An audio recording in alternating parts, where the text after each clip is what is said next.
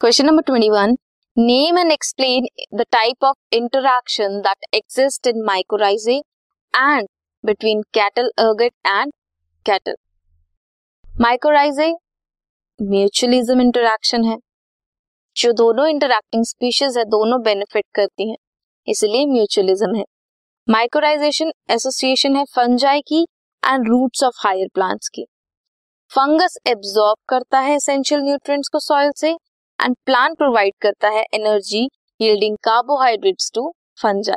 fungi nutrients लेता है देता है एंड प्लांट्स फ़ूड प्रोवाइड करते हैं दोनों बेनिफिट हुए तो म्यूचुअलिज्म कैटल अर्गेट और कैटल में कमेंसलिज्म होता है एक स्पीशीज बेनिफिट करती है other is neither harm no benefited ergot always forage close to where